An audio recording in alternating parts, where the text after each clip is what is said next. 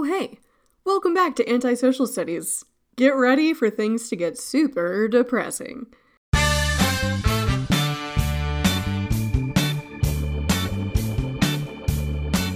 Last episode, people danced while the economy crumbled, and today we need to figure out what happened next. How do you bring an entire country out of total financial collapse and unemployment? No, really, I'm asking for us right now. I mean, if you're a Democrat, you would probably say something like, well, the government needs to spend like a crazy amount of money investing in social services and programs to get people back to work and regulate that banking industry. And if you feel that way, ooh, you're gonna love this episode. Today's episode is all about the 1930s and the New Deal, or saving Mr. Banks. I'm Emily Glankler. Settle in and let's go back in time. Act 1 Hoover tried. I mean, before we just hop over to FDR, as many of us really want to do, we need to talk about Herbert Hoover for a minute. Oh, poor Hoover. His name became synonymous with the government's failure to react to the Depression. Like, slums were nicknamed Hoovervilles, and there's a whole song about him being awful in Annie, but I do want to redeem Hoover slightly. For one, I really just want to show you that Hoover tried, like, he really did try to do some things that were pretty groundbreaking to stop the economic decline.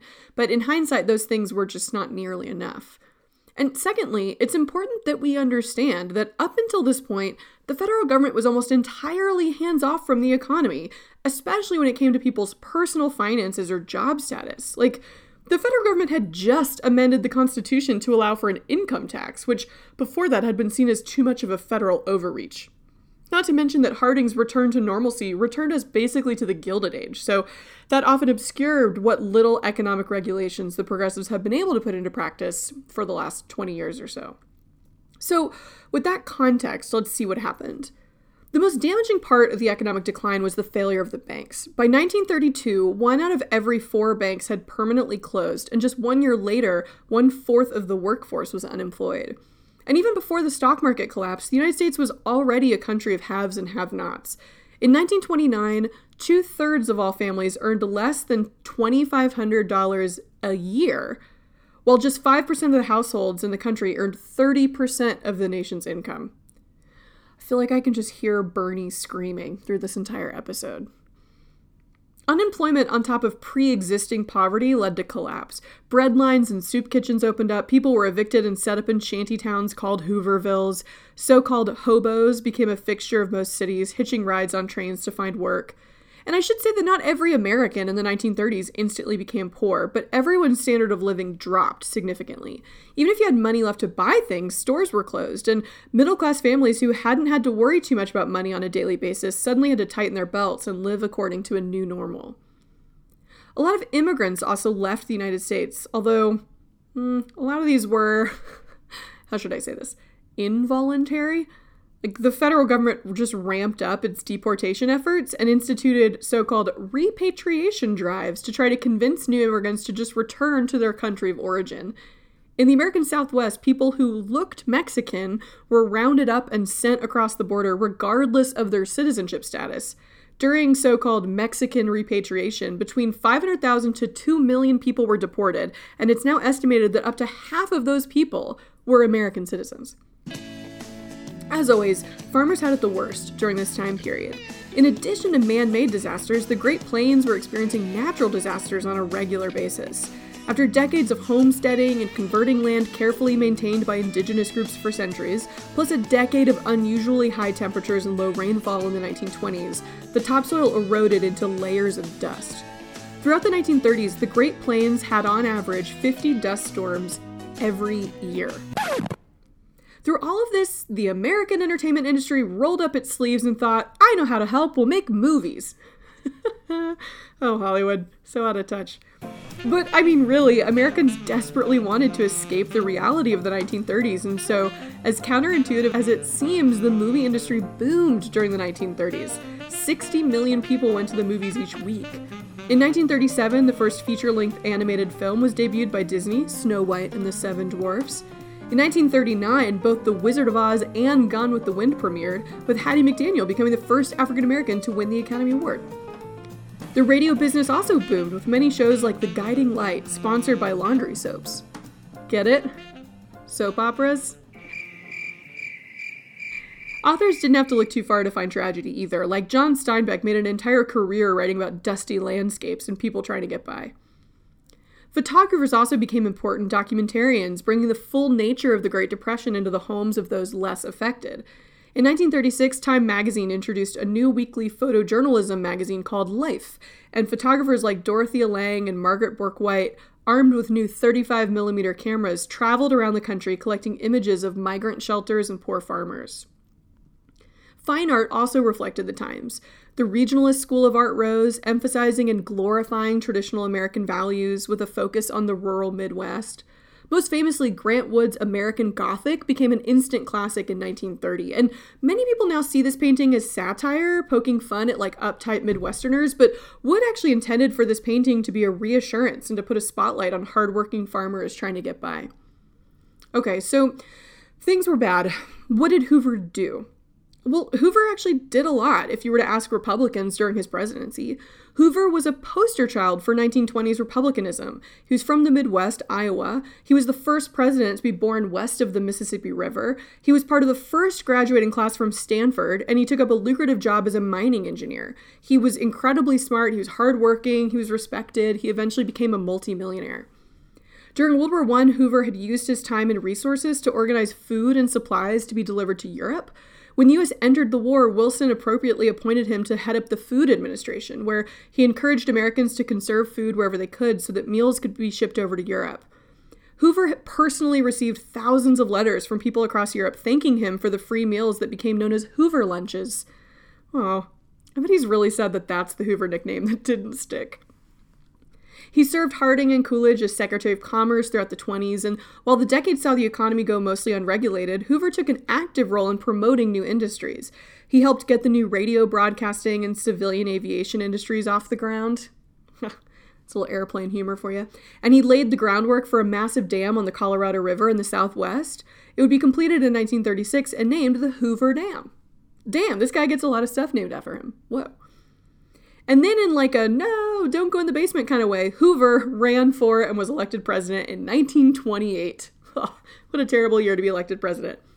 At his inauguration, he said, oh no, quote, we are nearer to the final triumph over poverty than ever before in the history of any land. Shoot, I guess we can blame Hoover. He kind of jinxed like an entire nation. When the Great Depression hit, Hoover was in a bind, right? His entire philosophy was based on the idea of rugged individualism. He was a capitalist who believed that the best thing for the economy was for the government to stay out of it and let individual Americans get to work. Even with this background, though, he recognized that times called for extreme measures. For one, he pushed Congress to lower tariffs to encourage overseas trade, but Congress ignored him and did the exact opposite and passed the highest tariff in American history, the Hawley Smoot Tariff. Obviously, as the way tariffs work, other countries were offended, and so they passed their own high tariffs to retaliate, and global trade basically came to a halt. Great, thanks, Congress. Appreciate it. Hoover did a lot, especially relative to the previous president's role in the economy. He organized conferences to get heads of banks and other industries in the room with labor leaders and government officials. He increased funding for public works. He asked the Federal Reserve to put more money into circulation so that banks could loan money to businesses, but the Fed also ignored him and refused. He went ahead and created the Reconstruction Finance Corporation that lent $238 million to businesses. He signed the Emergency Relief and Construction Act that gave $1.5 billion to public works and 300 million in emergency loans to states for direct relief. This is a big deal. This was the first time in American history that the federal government just gave money to citizens. But all of this was just still not enough to jumpstart the economy. And as we so often do, Americans blamed the president for all of their problems, and other political parties capitalized.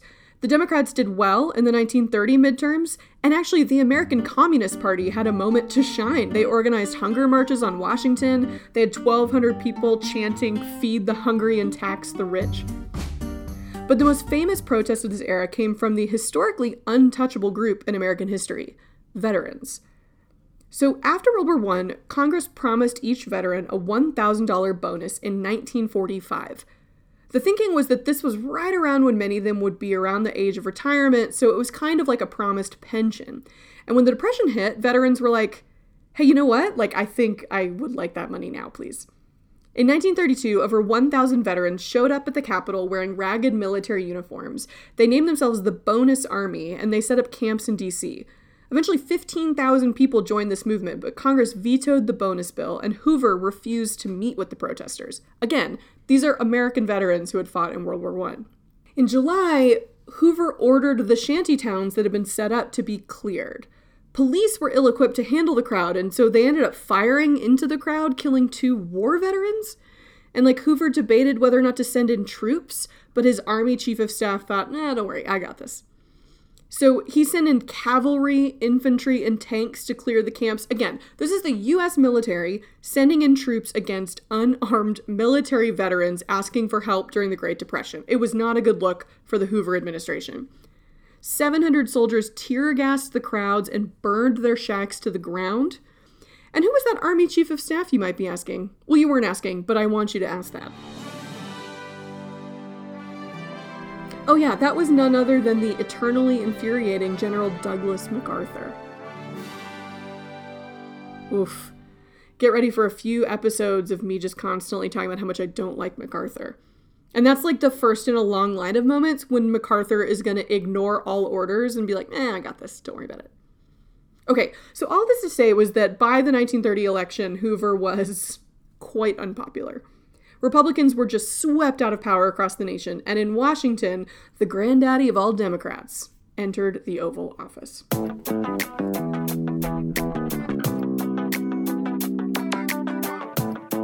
Act 2 The First New Deal. Okay, wait. Let's just wait. Before I even talk about FDR, just allow me like a minute or two to wax poetic about my favorite historical figure ever. Like, literally of all time.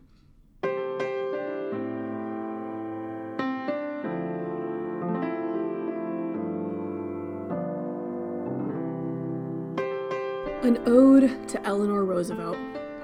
Eleanor, the First Lady of my heart, you were walked down the aisle by Teddy Roosevelt to meet your husband, whose career you saved. The husband who had an ongoing affair with your social secretary. When you learned of his unfaithfulness, did you weep or run away? No. You used it as leverage to carve out an equal place for you in the relationship. You became Franklin's voice on the campaign trail and you had his ear. You reminded him to include women and minorities in his New Deal programs. You only gave interviews to female reporters, prompting every major newspaper in the country to immediately hire a woman. You learned to fly a plane with your friend Amelia Earhart. Who needs men? Not you.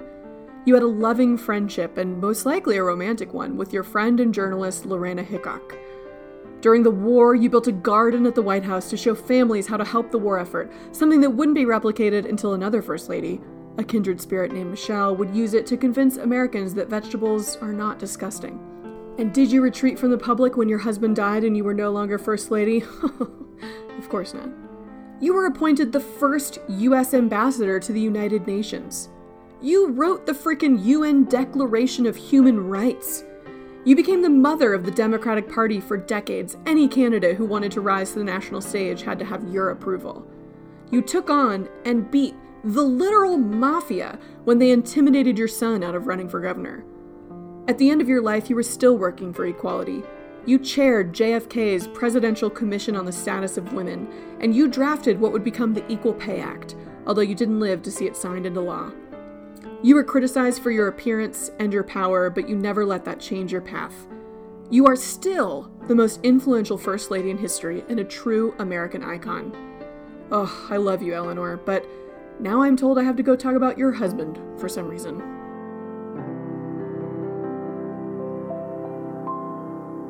Eleanor's husband entered the White House at 50 years old, and he wouldn't leave it until he died 13 years later. FDR, Franklin Delano Roosevelt, had risen up through the ranks of New York politics until he became Assistant Secretary of the Navy under Wilson, a position also held by his distant cousin, Teddy Roosevelt. Oh, hey, Teddy! I can just never let go of Teddy. He's going to show up in all of these episodes. But that wasn't the only connection to TR. He also married Teddy Roosevelt's niece, Eleanor Roosevelt. So Eleanor didn't even have to change her last name, which was nice of him. Yeah, they were like distant cousins. In 1921, FDR contracted polio and had to retreat from politics. He all but disappeared from the public eye, except for the work done by his wife Eleanor to keep him in everyone's minds throughout the 1920s. In 1928, as Hoover was getting elected president, FDR became the governor of New York. And four years later, he won in a landslide promising, quote, a new deal for the American people. When he became president, most of the banks across the country were closed, and one in four workers were unemployed. In his inaugural speech, he famously told the crowd Let me assert my firm belief that the only thing we have to fear is fear itself. Most people, side note, think that comes from like a World War II era speech, and it's not. It's about the fear of poverty and the Great Depression. Now, if Hoover tried, then FDR, like, really tried. he didn't enter the White House with a clear agenda or ideology, but he told his cabinet members, quote, above all, try something. The New Deal is kind of like the government just throwing money and acronyms at a wall and just seeing which ones stick. So FDR was faced with a few options, and he intentionally surrounded himself with advisors who disagreed with each other in the hopes of finding some decent compromise. So, should the government continue what Hoover had been doing, work with businesses to try to regulate wages and production like they might in wartime? Or were businesses the problem and they should be broken up and regulated? Or should the government just take over and run certain parts of the economy itself, go full socialist? I mean, that wasn't off the table considering that democratic socialism was on the rise in Europe at the same time. So FDR took it step by step, but he took those steps at a run. like, instead of attending inaugural balls, he called in his advisors to start writing legislation on the day he moved into the White House. In his first 100 days in office, Congress passed 15 major acts of legislation. That is insane. And it's now the bar that every other president is measured by, their first 100 days in office.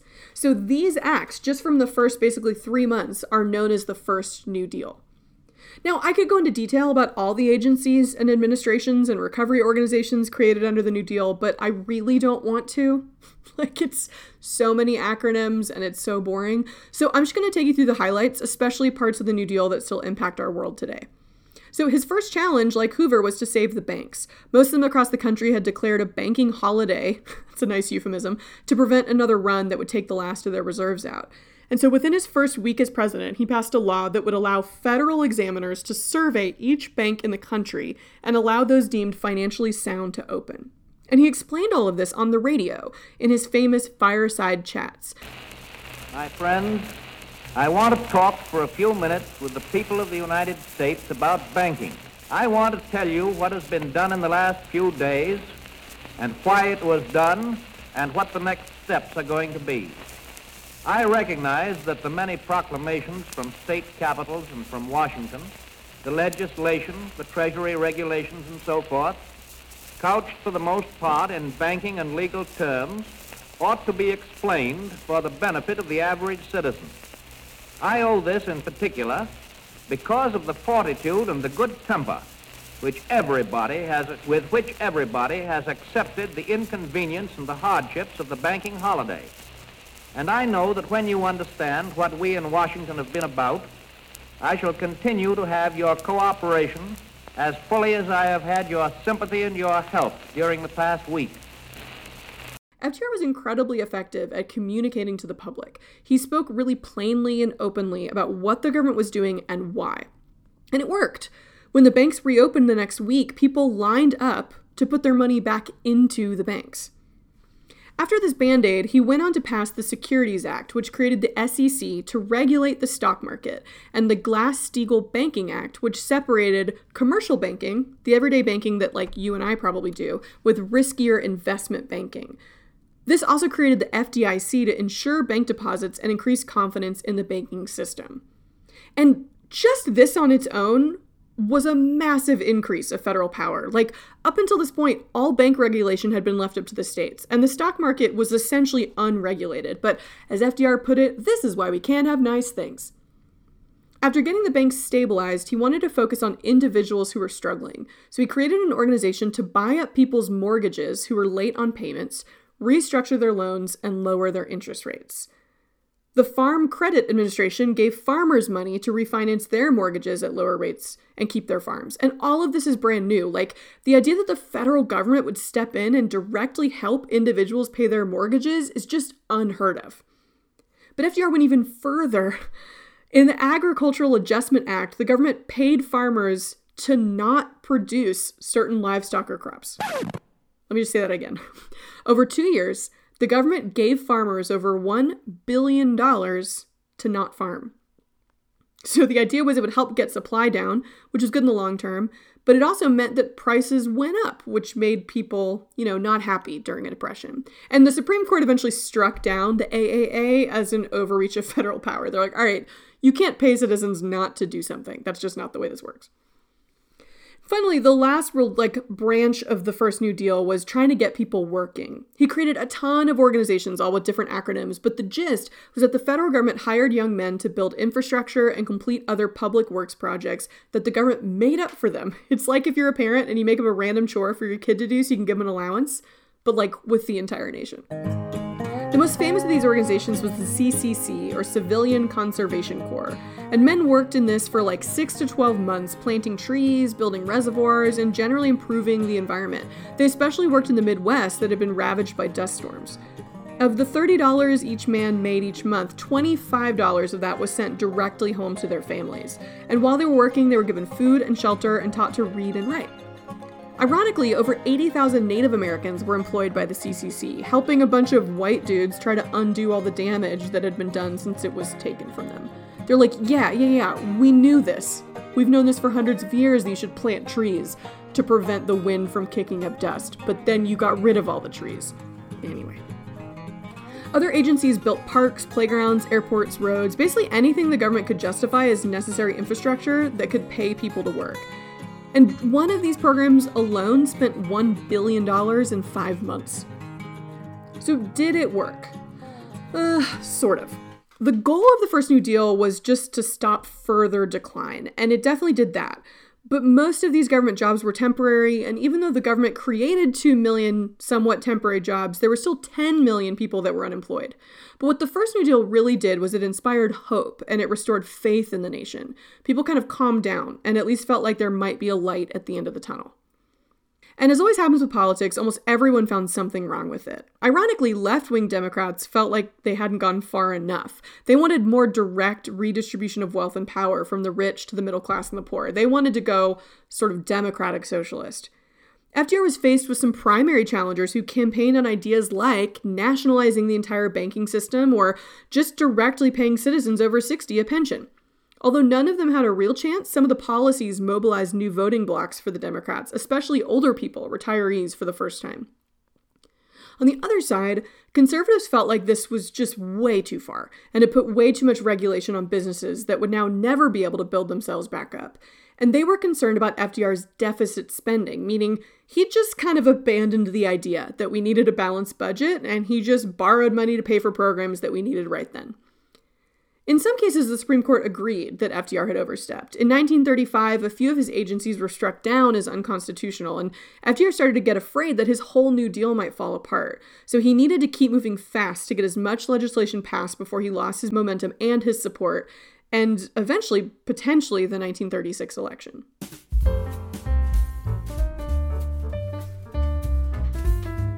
Act 3 The Second New Deal. So in 1935, FDR demanded that Congress come in over the summer and told them they could not go home until they passed his new bills. Uh, the Second New Deal went beyond just trying to stop the decline of the Depression, but it looked into the future to try to build a stronger economy and a social safety net to prevent collapses like this one later on. The Works Progress Administration was the largest public works program of the New Deal, the WPA. It spent $11 billion to build 650,000 miles of road, 125,000 public buildings, 853 airports, 124,000 bridges, and 8,000 parks. Look up WPA sites in your city. I guarantee there are at least a few. And my favorite part of the WPA is a thing called Federal Project Number One. Despite its less than creative name, it was actually a government program to finance artists, musicians, writers, and actors to just create stuff. They were paid by the federal government to write plays and paint murals and set up orchestras. And this is an amazing moment where the government is recognizing the power of art to lift people up in critical times. Even more amazing is the effort within this project to send people across the country to record the stories of people who had been enslaved.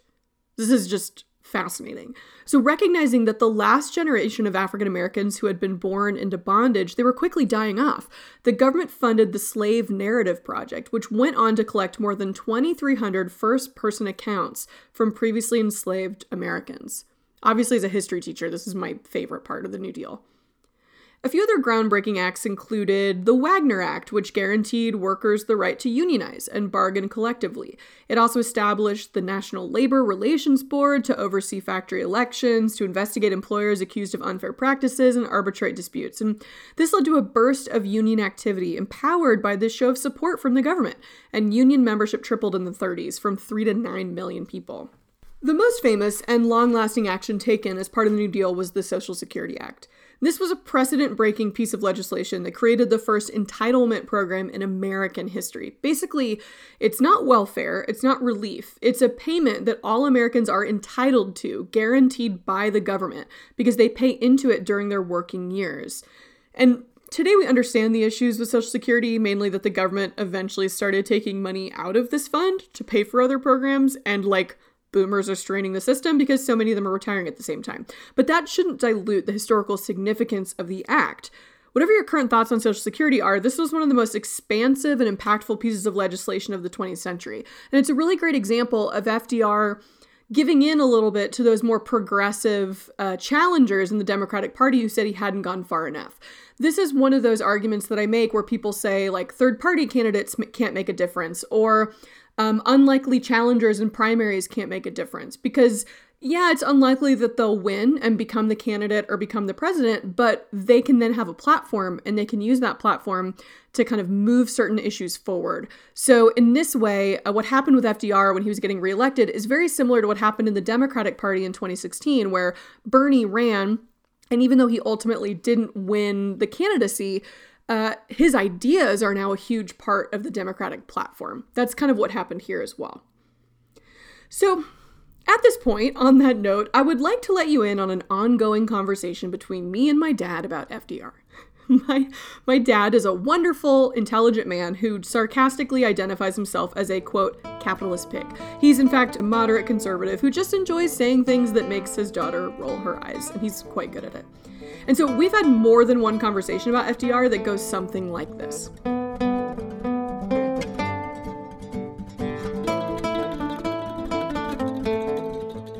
Rick, FDR was a socialist. Me.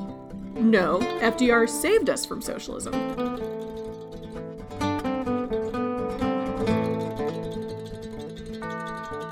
Rick, are you crazy? If it weren't for World War II, he would have spent all that money building a socialist country modeled on Europe and we would have sunk into even more debt. Emily.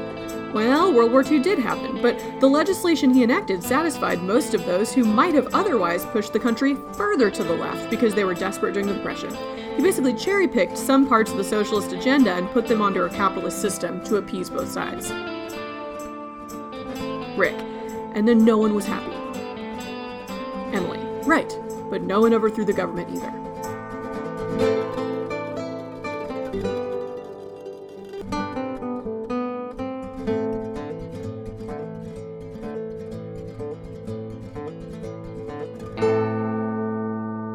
Anyway, both sides, me and my dad, are right to some extent. Pick pick whichever one makes more sense to you. But either way, FDR is the most important Democratic president ever. Like, I think I'm comfortable making that statement. In the same way that Harding and Hoover set the Republican Party on its path toward laissez faire economic policy and rugged individualism, FDR set up the modern Democratic coalition that would steer its party toward the progressive liberalism we see today. Essentially, almost everyone in the country liked and benefited from some aspect of FDR's New Deal, except rich white guys their businesses became more regulated and they had to pay more taxes and provide more benefits for their workers. So they became the heart of the Republican Party, the opposition. But really, in the 30s, most other people had a good reason to vote Democrat, and mostly they did. Working class white people benefited a ton from the New Deal. Workers, including immigrants in the cities, got more power through labor unions, while farmers got support that brought them out of debt.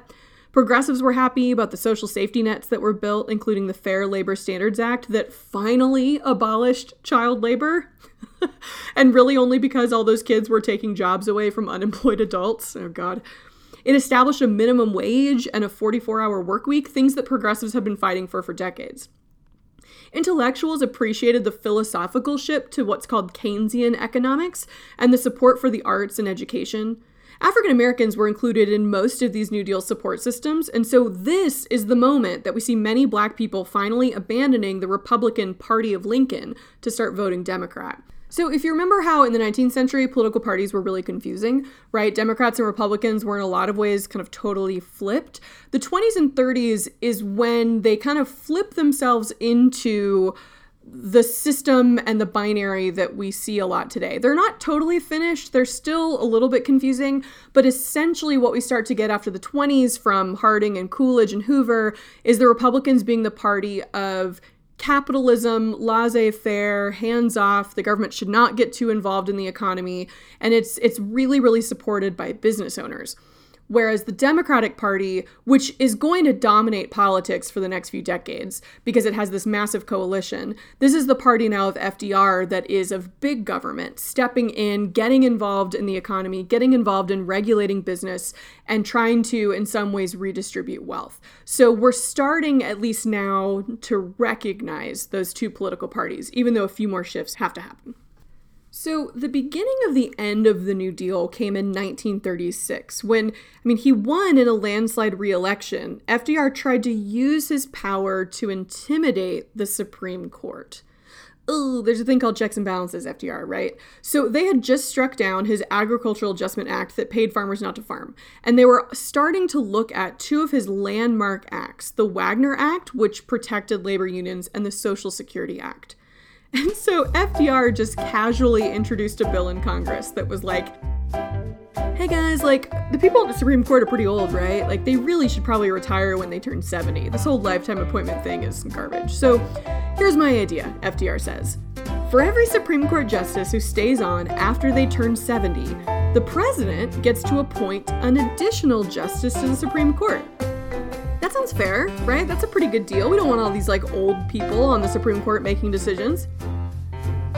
And what's that? Oh, I'm the Oh, I am the president. Oh, interesting. So I guess Wow, there are a lot of sitting Supreme Court justices right now that are over 70. I didn't really think about that, but you're right. I guess funny, I would get to appoint six new justices to the Supreme Court right now. Whoa. Well, I mean, if that's what the law says. Anyway, so this is known as the court packing plan, and it did not go over well. Like, it was clear that FDR was getting a little power hungry, and the public responded by handing over a lot of seats to Republicans in the 1938 midterm to check his power. In some ways, FDR's intimidation worked. I mean, the Supreme Court did uphold the Wagner and Social Security Acts, and most of his New Deal remained intact. But uh, at that point, he didn't really have the mandate anymore, and he had to fight with a Republican Congress that didn't want to pass all of his legislation like the earlier Congresses had. So, it's at this point that I would like to make a slightly controversial observation. This is just my take on history, and I'm sure there are people who have studied way more about this time period who might tell me why this is either genius and right or not right at all. But from my view, it's important to understand that throughout the world, the 1930s were the decade of rising totalitarian governments, right? Governments where like one party ruled and controlled the entire state. So you have Stalin was grabbing control and using the Communist Party to reorganize the entire Soviet economy. A guy named Hitler was working his way through the democratic process to gain more and more political power to advance his agenda. And it kind of seems crazy to think about this now, but at the time, there were those in the United States looking at FDR and wondering, like, is he doing the same thing? Right? I mean, the Democratic Party was so dominant in the first half of the 1930s that they effectively could do whatever they wanted. And FDR was totally taking more power for the executive branch than any president had ever done before, like by far. I mean, sure, he was doing it for the good of the nation, but I mean, that's exactly what other totalitarian leaders said at the time. So This fear is going to be made even worse when FDR breaks with tradition and runs for a third term in 1940 and then a fourth term in 1944. I mean, in hindsight, we understand that FDR did not become a dictator in the way that others were around the globe, but also he died in office. So, like, we don't actually know what he would have done when World War II was over. Like, and and really, in a lot of ways, I mean, he was abusing his power. Now we look back and say, oh, it's fine because he was doing it to try to put in these reforms. But I mean, a totalitarian state just means a state where one party is effectively in control of the entire government. Now, in a lot of places, that then becomes the only legal party, which was not true in the United States. But when we look at the impact of FDR on future decades in American history, Democrats are going to dominate national politics for a very, very long time, really until the 1970s. And so this is a much scaled down version, and I'm in no way comparing FDR to like Stalin and Hitler, but he is of that time, and I do think we can understand his presidency within that context. So, okay, so what is the legacy of the New Deal? Was it good? Was it bad? Why is the New Deal a big deal? FDR changed the relationship between the American people and the federal government. For better or for worse, it depends on your view on that. But for the first time in history, people began to look to the federal government to potentially solve daily problems they were facing, whether that was their housing situation, their job, their bank account. And the federal government began to intervene in the economy way more and regulate industry significantly more than they ever had before. In a lot of ways, one through line of American history is the rise of the federal government, specifically the increasing power of the president. If you remember that the Articles of Confederation didn't even have a president, and it gave the federal government, like, no power. They couldn't even tax people. I mean, George Washington saw his role as president as mostly symbolic, and the founding fathers in general believed the executive branch should be the weakest. Andrew Jackson expanded presidential power, but mostly by just straight up ignoring the Constitution. And in times of extreme crisis, like with Lincoln during the Civil War or now FDR in the Great Depression, the president became an important leader who took drastic measures to solve the crisis. And the United States is a country based on the legal idea of precedent once something has been established once as legal or constitutional, it's kind of assumed to be acceptable in the future. So our modern relationship with the government was really founded during the 1930s, and it's going to continue to expand. For now, most Americans still see the federal government's realm as specifically about economic issues, but later, during another decade of crisis, the 1960s, its role is going to expand even more into social issues. So, love him or not, FDR was the most prolific president in history because, of course, the New Deal was just the domestic side of his presidency. And in fact, the New Deal wasn't really the thing that got us totally out of the Depression. It stopped the bleeding and it set up measures to prevent something like it from happening again. But what really pulled us out of the 1930s and shot us into the spotlight as the most powerful economy in the world was World War II. That's right, FDR's not satisfied with just drastically reorganizing almost every aspect of socioeconomic policy at home. He also wants to save the world. Now that I'm saying out loud, like he may have had a slight god complex. To be continued.